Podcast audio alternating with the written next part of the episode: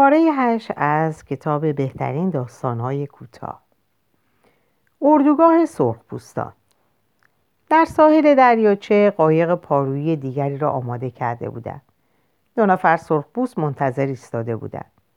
نیک و پدرش در عقب قایق سوار شدند و سرخپوستا آن را هل دادند و یکی از آنها سوار شد تا پارو بزند. امو جورج در عقب قایق پاروی اردوگاه, اردوگاه سوار شد. سرخپوست جو...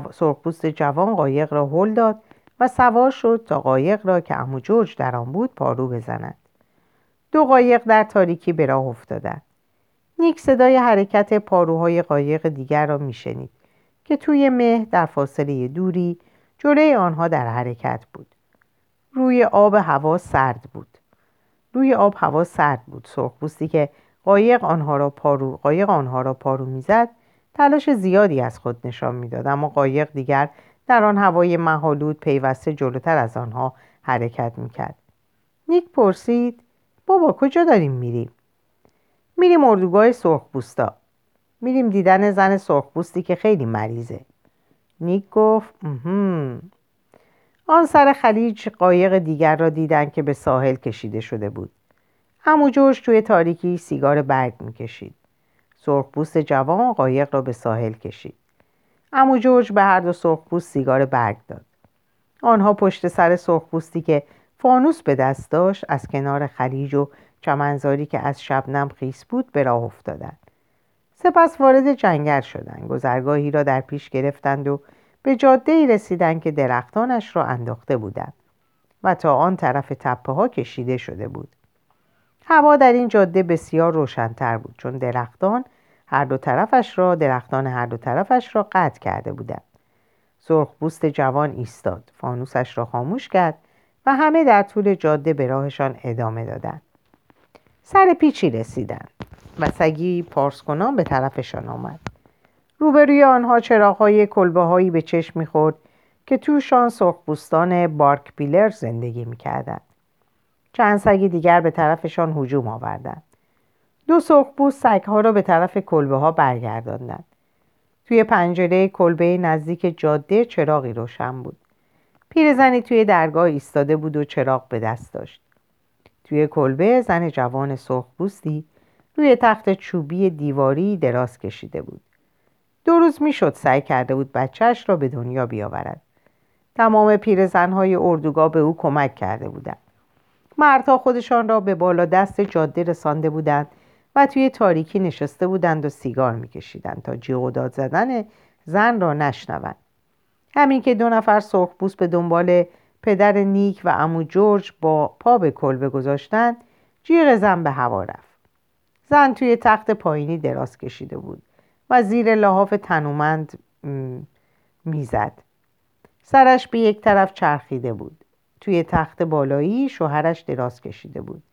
سه روز پیش از آن پای خودش را به وضع دلخراشی با تبر زخمی کرده بود.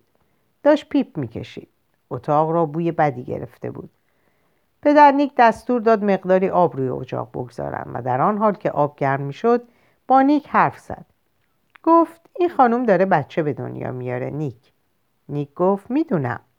پدرش گفت نه نمی‌دونی. گوش کن. کاری رو که داره از سر میگذرونه اسمش زایمانه. بچه می‌خواد به دنیا بیاد و اون می‌خواد به دنیاش بیاره. تموم عضلاتش سعی می‌کنن بچه رو به دنیا بیارن. این جیغ همین رو ثابت می‌کنن. نیک گفت که اینطور. در این وقت زن فریاد کشید. نیک گفت راستی بابا شما نمی‌تونین چیزی بهش بدین تا جیغ نکشه؟ پدرش گفت نه. من داروی بیهوشی ندارم اما به جیغهاش نباید اعتنا کرد. من به اینا گوش نمیدم چون اهمیتی ندارن. شوهر توی تخت بالای قلط خورد و روش رو به دیوار کرد. زنی که توی آشپزخونه بود با اشاره به دکتر گفت که آب داغ آماده است. پدر نیک توی آشپزخونه رفت و نصف آب کتری بزرگ رو توی لگن ریخت. دستمالی رو باز کرد. چندین شی رو برداشت و توی باقی مانده آب کتری انداخت. گفت اینا باید بجوشد و شروع کرد دستاشو با قالب صابونی که از اردوگاه آورده بود توی لگن آب گرم بشوره. نیک دستای پدرش رو تماشا می‌کرد که اونها رو صابون می‌زد و به هم میسایی. همونطور که دستاشو به دقت و تمام و کمال میشست حرف می‌زد. ببین نیک ظاهرا بچه ها باید از سر به دنیا بیان اما گاهی اینطور نیست. وقتی از سر به دنیا نیان برای همه دردسر زیادی درست می‌کنن. شاید لازم بشه من این خانم رو عمل کنم. یه مدت کوتاه دیگه معلوم میشه. وقتی از دستاش رضایت خاطر پیدا کرد توی کلبه اومد و سرگرم کار شد. گفت این لحاف رو برای من پس بزن. جورج بهتر من دست بهش نزنم. بعد که شروع به عمل کرد امو جورج و سه مرد سرخپوست زن رو گرفتن تا حرکت نکنه. زن دست امو جورج رو گاز گرفت و امو جورج گفت ما, ما چه سگ کسافت و سرخپوست جوانی که امو جورج رو با قایق آورده بود به اون نگاه کرد و خندید. نیک لگن رو برای پدرش گرفته بود. کار مدتی طولانی طول کشید. پدر نیک نوزاد رو بلند کرد و به پشتش زد تا نفس بکشه. سپس اونو به دست پیرزن داد. گفت نگاه کن این نوزاد نیک. این نوزاد نیک. خوشت میاد دستیاری دکتری؟ نیک گفت آره سرش رو برگردونده بود تا نبینه پدرش چیکار می‌کنه. پدر نیک گفت بیا اینم از این. و چیزی رو توی لگن انداخت. نیک به اون نگاه کرد. پدر نیک گفت حالا وقتش رسیده چند تا بخیه بزنم. دلت می‌خواد تماشا کن دلت می‌خواد نکن. نیک میل خودته. شکافی که دادم باید بدوزمش. نیک نگاه نمی‌کرد. خیلی وقت بود کنجکاویشو از دست داده بود. پدر نیک کارش رو تموم کرد و از جا بلند شد. امو جورج و سه مرد سرخپوست بلند شدن. نیک لگن رو برد توی آشپزخانه گذاشت. امو جورج به دستش نگاه می‌کرد. سرخپوست جوان موضوع به یادش اومد و خندید. دکتر گفت بهش یکم پاراکسید می‌زنم جورج. پدر نیک سرش رو پایین آورد و به زن سرخپوست نگاه کرد. زن حالا آروم بود و چشماشو بسته بود. رنگش پریده بود. نمی‌دونست چی بر سر نوزاد اومده. دکتر بلند شد ایستاد و گفت فردا صبح یه سر می‌زنم. ظهر پرستار سن ایگناس می‌رسه اینجا و چیزهایی که لازم داریم میاره. مثل بازیکنان فوتبال که بعد از بازی به رخکن میرن بشاش و پرگو شده بود. گفت این هم به مطلب جانانه برای مجله پزشکی. جورج. عمل سزاریم با یک چاقوی جیبی و دختن اون با نه فوت نخ روده دوک دوک مانند. امو جورج کنار دیوار ایستاده بود و به دستش نگاه می‌کرد. گفته آدم بزرگی هستی جدی میگم. دکتر گفت لازمه یه نگاهی هم به پدر مغرور بندازم. اینا تو این جور مسائل پیش پا افتاده تحملشون از همه کمتره. باید بگم که این بابا خیلی خوب تحمل کرد. پتو رو از روی سر سرخبوس کنار زد. دستش خیس شد. همونطور که چراغ رو با یک دست گرفته بود پاش رو روی لبه تخت پایینی گذاشت. بالا رفت و نگاه کرد. سرخپوست روش رو به دیوار بود. گلوش گوش تا گوش دریده بود. خون گلوش چاله ای رو که تنش توی رخت خواب درست کرده بود پر کرده بود. سرش روی دست چپ قرار داشت. تیغ باز بود و با لبه ای که رو به بالا بود لای پتو دیده می‌شد. دکتر گفت نیکو از لبه ببر بیرون. ببر بیرون جورج. نیکو از کلبه ببر بیرون جورج. نیازی به این کار نبود. نیک توی درگاه آشپزخونه ایستاده بود و وقتی پدرش چراغ به دست سر سرخپوست رو سر جاش قرار داد همه چیز رو به روشنی دید.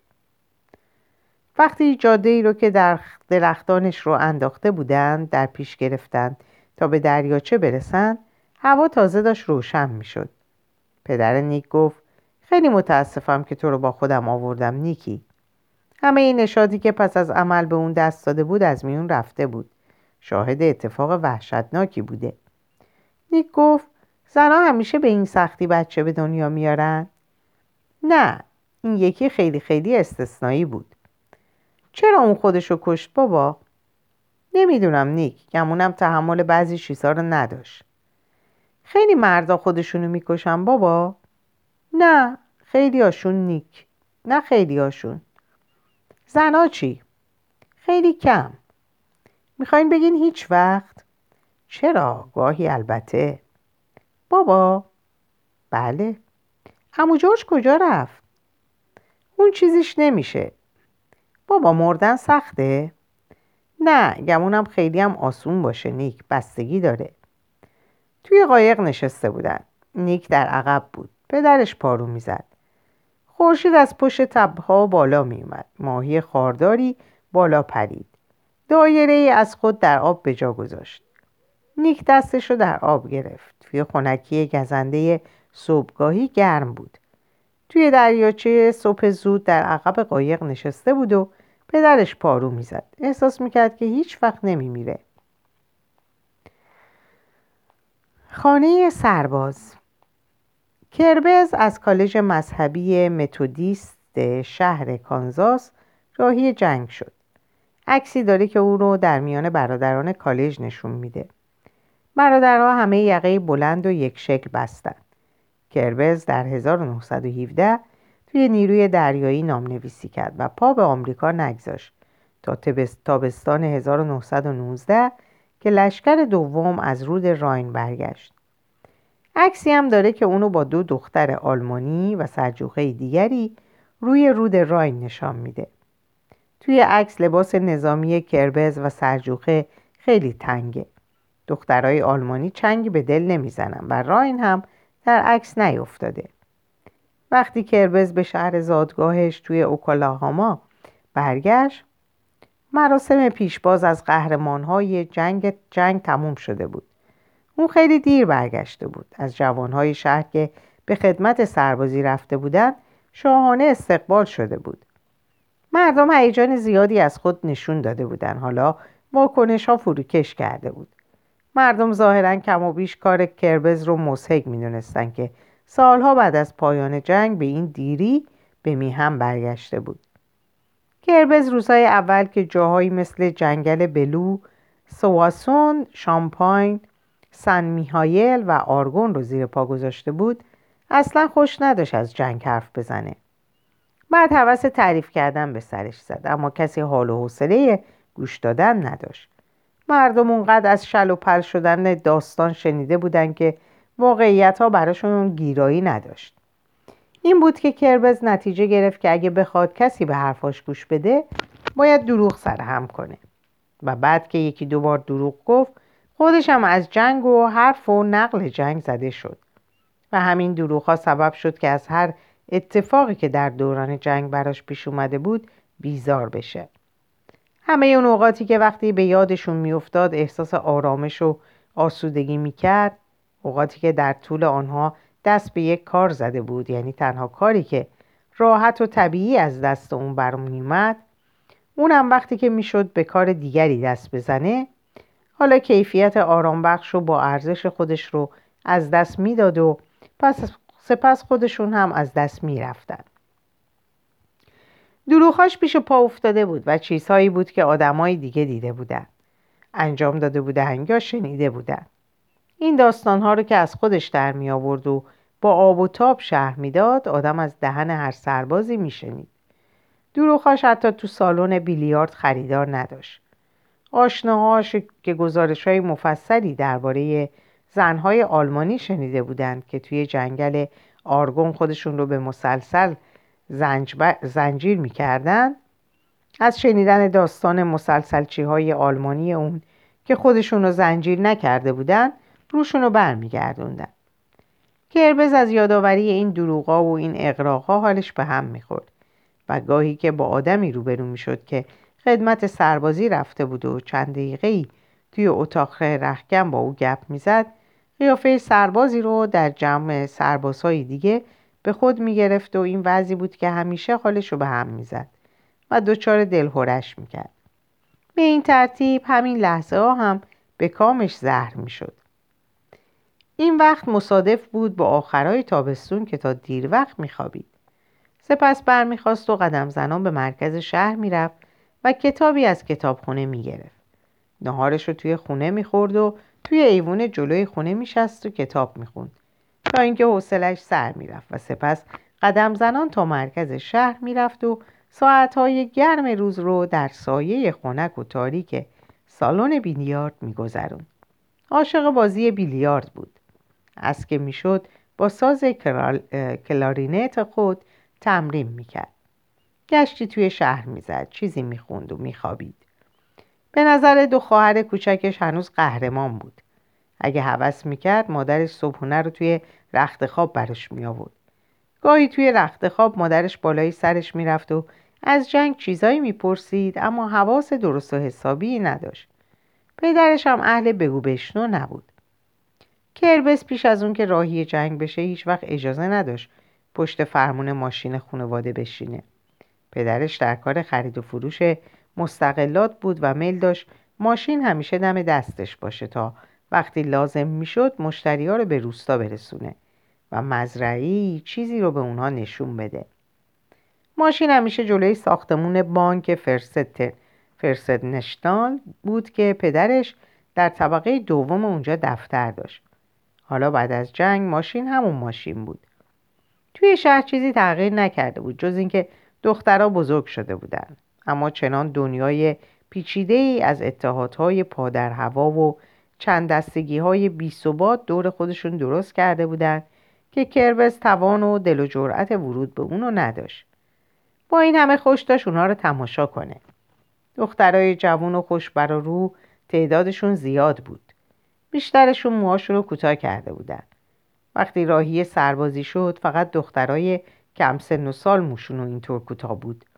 یا دخترای جلف. دخترها همه پیراهن دگمهدار یقه گرد هلندی و ژاکت به تن داشتند مد روز بود. کربز دوست داشت اونها رو وقتی در اون در اون دست خیابان قدم می‌زنند از ایوون جلوی خونشون دید بزنه. دوست داشت اونها رو وقتی زیر سایه درختها قدم می‌زنند تماشا کنه. یقه های گرد هلندی اونها رو که روی ژاکت میانداختند دوست داشت. جورابای ابریشمی و کفش تخت اونها رو دوست داشت. موی کوتاه و طرز راه رفتنشون رو هم دوست داشت. توی شهر که بود اونقدرها کششی نسبت به دخترها احساس نمی‌کرد. وقتی اونا رو توی بستنی فروشی یونانی می‌دید خوشش نمیومد راستش خودشون رو دوست نداشتن. بیش از حد تودار بودن. دنبال چیز دیگه ای بود. به فهمی نفهمی دلش می‌خواست دوستی داشته باشه. اما حالش رو نداشت. برای رسیدن به اونها دست به کاری بزنه. اهل دوز و کلک و سیاست بازی نبود. با اظهار عشق میونه ای نداشت. دیگه دلش نمی‌خواست دروغ بگه. ارزشش رو نداشت. دنبال نتیجه نبود. یعنی دیگه در هیچ کاری دنبال نتیجه نبود. دلش می‌خواست فارغ از نتیجه زندگی کنه. از این گذشته. واقعا دنبال دختر نبود. اینو توی ارتش یاد گرفته بود. همه قیافه می گرفتند که انگار لازمه آدم دوست دختر داشته باشه. کم و بیش همه این حال رو داشتن اما برای اون اینطور نبود. کربز دوست لازم نداشت. موسیق اینجا بود که ابتدا آدم لاف می‌زنه که براشون تره خورد نمی‌کنه. هیچ وقت به فکرشون بهشون فکر نمی‌کنه و محال طرفشون بره. اما بعد با آب و تاب میگه که بدون اونها نمیشه سر کرد. اونها همیشه باید کنارم باشن و بدون اونا خواب به چشم آدم نمی‌رسه. این حرفا دروغه یعنی از هر دو سر دروغه. آدم وقتی به اونها نیاز پیدا می‌کنه که به اونها فکر می‌کنه. اینو توی ارتش یاد گرفته بود. بعد دیر یا زود آدم همیشه یکی دم دست داره. آدم وقتی چشم و گوشش باز شه یکی دم دست داره. فکر کردن نمی‌خواد. دیر یا زود وقتش می‌رسه. اینو توی ارتش یاد گرفته بود. اگه یکی از اونا با پای خودش میومد و توقع حرف, حرف نداشت بعدش نمیومد با اون باشه. اما اینجا توی شهر اون موضوع به این سادگی ها نبود. می‌دونست که به این راحتی نمی‌تونه کار رو به انجام برسونه. به زحمتش نمیارزید. با فرانسویا و آلمانیا مشکلی در کار نبود. با اونا خیلی راحت می‌شد طرح دوستی ریخت. به یاد فرانسه افتاد و بعد به یاد آلمان. روی هم رفته از آلمان بیشتر خوشش اومده بود. دلش نمی‌خواست از آلمان برمیگشت. دلش نمی‌خواست به کشورش میومد با وجود این اومده بود. حالا توی ایوون جلوی خونش نشسته بود. از دخترایی که در اون دست خیابون قدم می‌زدن خوشش میومد از سر و شکل اونا بیش از دخترای فرانسوی و آلمانی خوشش میومد اما دنیایی که اونها توش بودن دنیایی نبود که اون توش بود. دلش می‌خواست یکی از اونها مال اون بود. اما به درد سرش نمیارزید. سر و شکل قشنگی داشتن خوشش میومد جذاب بودن. اما اون مرد گفتگو نبود. میترسید یه وقت کارو خراب کنه. با وجود این از تماشای همه اونها لذت می‌برد. اما ارزشش رو نداشت. اونم حالا که کارها داشت روبرام می‌شد. توی ایوون نشسته بود و کتابی درباره جنگ می‌خوند. کتاب شرح حال بود و شرح درگیری هایی در اون اومده بود که خودش توشون شرکت داشت. از همه مطالبی که تا اون وقت خونده بود گیراتر بود. دلش می‌خواست کتاب عکسای بیشتری داشت. با علاقه مندی به انتظار روزی بود که کتاب شبیه اون با عکسای مفصل منتشر شه و اون همه رو بخونه. حالا داشت واقعا چیزایی درباره جنگ یاد می‌گرفت. خودش سرباز خوبی بوده. حالا اون نگاه دیگه ای داشت. یه ماهی پس از ورودش به میهن یه ماهی پس از ورودش به میهن صبح یک روز مادرش به اتاق خوابش اومد و روی تخت نشست. پیشبندش رو صاف کرد. گفت هرولد دیشب با پدرت حرف زدم. پدرت بدش نمیاد اسرا ماشین رو ببری بیرون. گربس که هنوز خوابالود بود گفت چی؟ ماشین رو ببرم بیرون؟ جدی؟ آره. چند وقت پدرت به این نتیجه رسیدی که هر وقت حوض کنی می‌تونی دوری با ماشین بزنی. البته دیشب حرفشو زدی. کربز گفت حتما تو وادارش کردی. خیر خودش در اومد گفت بشینیم حرف بزنیم. کربز بلند شد روی تخت نشست ولی حتما تو وادارش کردی. مادرش گفت هرول میای پایین صبحونه بخوری؟ کربز گفت لباس که پوشیدم میام. مادرش از اتاق بیرون رفت و اون همونطور که دست و صورتش رو میشست ریش میتراشید و لباس میپوشید تا برای صرف صبحانه به اتاق نهارخوری بره. میشنید که مادرش در طبقه پایین چیزی سرخ می‌کنه. سر صبحونه خواهراش چیزایی رو که با پست رسیده بود آوردن. گفت خب هری خابالو چطور شده بیدار شدی؟ کربز نگاهی به اون انداخت. دوستش داشت. خواهر خوبش بود. پرسید روزنامه را آوردی؟ دختر کانزاس سیتی استار رو به دستش داد.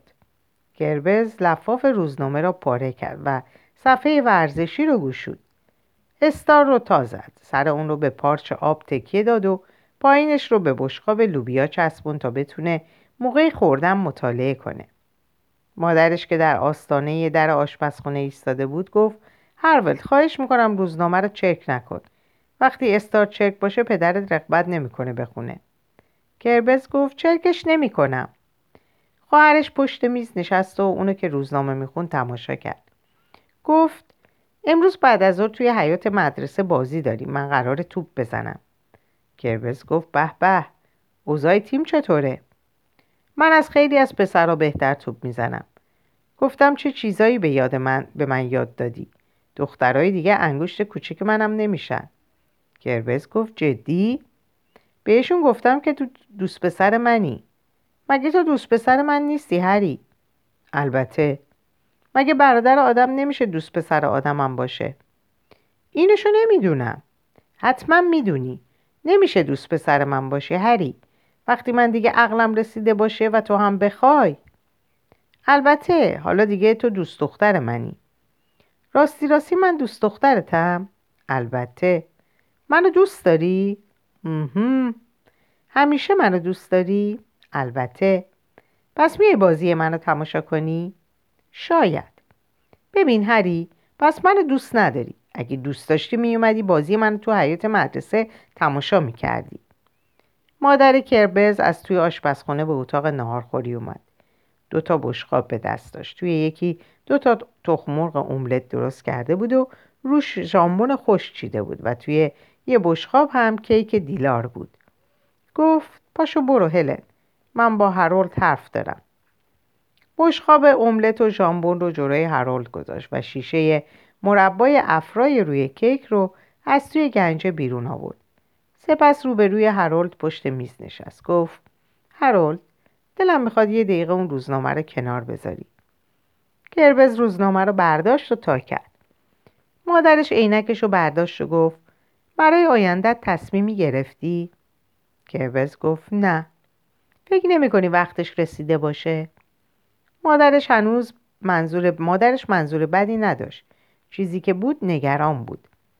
کربز گفت فکر نکردم. مادرش گفت خداوند برای تک تک بندگانش کار داره. روی زمینش دستی رو نمی‌بینی که بیکار باشه. کربز گفت من یکی توی زمین اون نیستم. ما همه توی زمین خدا هستیم. کربز مثل همیشه مسترب و دمق بود. مادرش ادامه داد هرولد من خیلی دلواپس تو هم می‌دونم چه وسوسه هایی سر راه آدم کمین می‌کنن. می‌دونم که آدم چقدر ضعیفه. یادم پدر بزرگ عزیزت که عمرش رو به تو داده پدر خودم چه چیزها که از جنگ داخلی تعریف نمی‌کرد. و من برای تو دعا می‌کردم. الانم صبح تا شب برات دعا می‌کنم هرولد کربز به چربی ژامبون که توی بشقاب داشت میبست نگاه کرد. مادرش ادامه داد باباتم نگرانه میگه بلند پروازیاتو کنار گذاشتی. میگه هدفی در زندگی نداری. چارلی سیمونز که سن و سال تو رو داره شغل خوبی پیدا کرده. او داره زن می‌گیره. جوونا همه دارن سر و سامون پیدا می‌کنن. همشون دارن به جایی می‌رسن. خودت نگاه کن ببین جوانایی مثل چارلی سیمونز واقعا دارن توی جامعه اعتبار پیدا می‌کنن. کربس حرفی نزد. مادرش گفت هرولد اینطور نگاه نکن. خودت می‌دونی که دوستت داریم و این چیزها رو به خاطر خودت میگیم تا ببینی اوضاع از چه قراره. بابات نمی‌خواد جلوی آزادی تو رو بگیره. حرفش اینه که باید اجازه داشته باشی پشت فرمون بشینی. اگه بخوای بعضی از این دخترای قشنگ و سوار کنی و دوری بزنی ما یه دنیا خوشحال میشیم. ما می‌خواد به تو خوش بگذره اما اول باید کاری برای خودت دست و پا کنی هرولد به نظر بابات مهم نیست از کجا شروع کنی. به قول اون هر کاری شریفه. اما چیزی که مهمه شروع کاره. از من خواست امروز صبح باد حرف بزنم. بعد بری دفترش و اونو ببینی. کربس گفت تموم شد؟ بله. مگه عزیزم مادرتو دوست نداری؟ کربس گفت نه. مادرش از پشت میز نگاهش می‌کرد. اون وقت چشماش برق زد و بنای حق حقو گذاشت. کربس گفت من هیچ کس دوست ندارم. بیفایده بود. نمی‌تونست حرفای دلش رو برای اون بازگو کنه. نمی‌تونست کاری کنه که چشم مادرش باز شه. حرف ابلهانه ای زده بود. تنها اونو رنجونده بود. بالای سر مادرش رفت و دستش رو گرفت. مادرش چهرش رو توی دستها گرفته بود و اشک میریخت. کربز گفت منظوری نداشتم. از موضوعی عصبانی بودم. بی خود گفتم دوستت ندارم. مادرش همونطور گریه می‌کرد. کربز دستش رو روی شونه اون گذاشت. مادر حرفمو باور نمی‌کنی؟ مادرش با اشاره سر گفت که باور نمی‌کنه. خواهش می‌کنم. خواهش می‌کنم مادر. خواهش می‌کنم باور کن. مادرش با حقق گفت باشه. سرشو بالا آورد. حرفتو باور می‌کنم هرولد. کربز بر سر مادرش بوسه زد. زن صورتش رو به صورت کربز چسبوند. گفت من مادر تو هم بچه شیرخوار که بودی تو رو به جیگرم میچسبوندم. کربز احساس چندش کرد و کمابیش زیر دلش زد. گفت می‌دونم مامان سعی می‌کنم بچه سربراهی برایتون باشم. مادرش گفت هرولد زانو بزن با هم دعا بخونیم. کنار میز نارخوری زانو زدند و مادر کربز دعا خوند. زن گفت حالا تو دعا بخون هرولد. هرولد گفت نمی‌تونم. سعی کن. نمی‌تونم. دلت می‌خواد من به جا دعا بخونم؟ آره. این بود که مادرش به جای اون دعا خوند. سپس برخاست و کربز مادرش رو بوسید و از خونه بیرون رفت.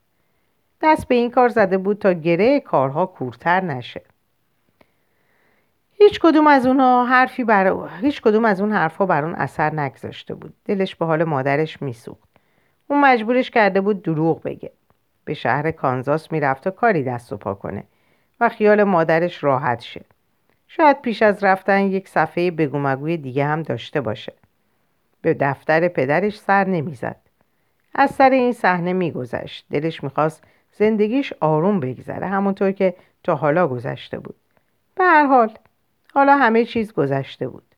راهی حیات مدرسه می‌شد تا بازی بیسبال هلن رو در اونجا تماشا کنه. در اینجا به پایان این پاره می‌رسم. اوقات خوب و خوشی رو براتون آرزو می‌کنم. و به خدا میسپارمتون. خدا نگهدارتون باشه.